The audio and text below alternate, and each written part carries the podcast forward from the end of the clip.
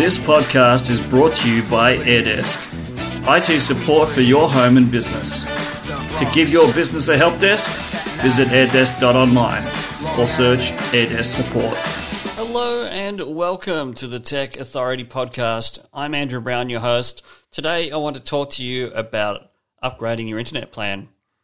Now that everyone's in lockdown, well, in Australia at least, working from home is probably an option that you've got up your sleeve.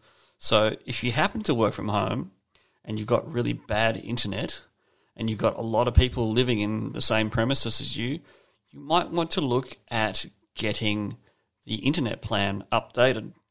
Why is this going to matter? Well, if you're on a slow plan and you're paying the minimum amount for internet connection, which is probably going to give you about 10 megabits of speed down the internet line, which isn't too bad if it's just you and a couple of other people using it. But if you're all having to work from home and now you're having kids happen to work or at least learn from home over the internet as well, this is going to cause you more headaches with having poor internet quality or poor internet speed.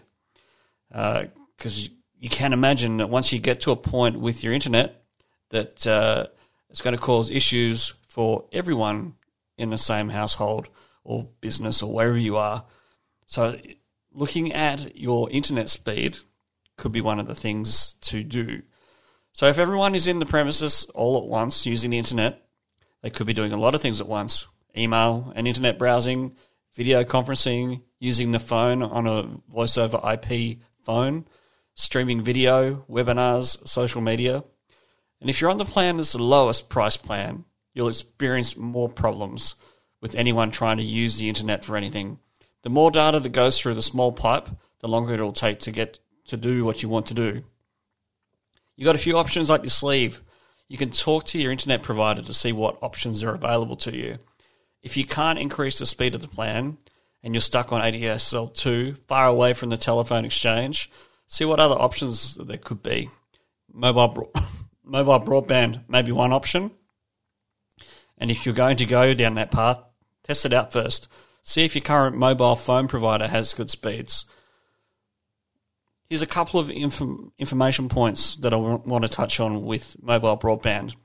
Go with a fast provider that allows you a decent data package. Pay as you go is always another option rather than being stuck in a contract.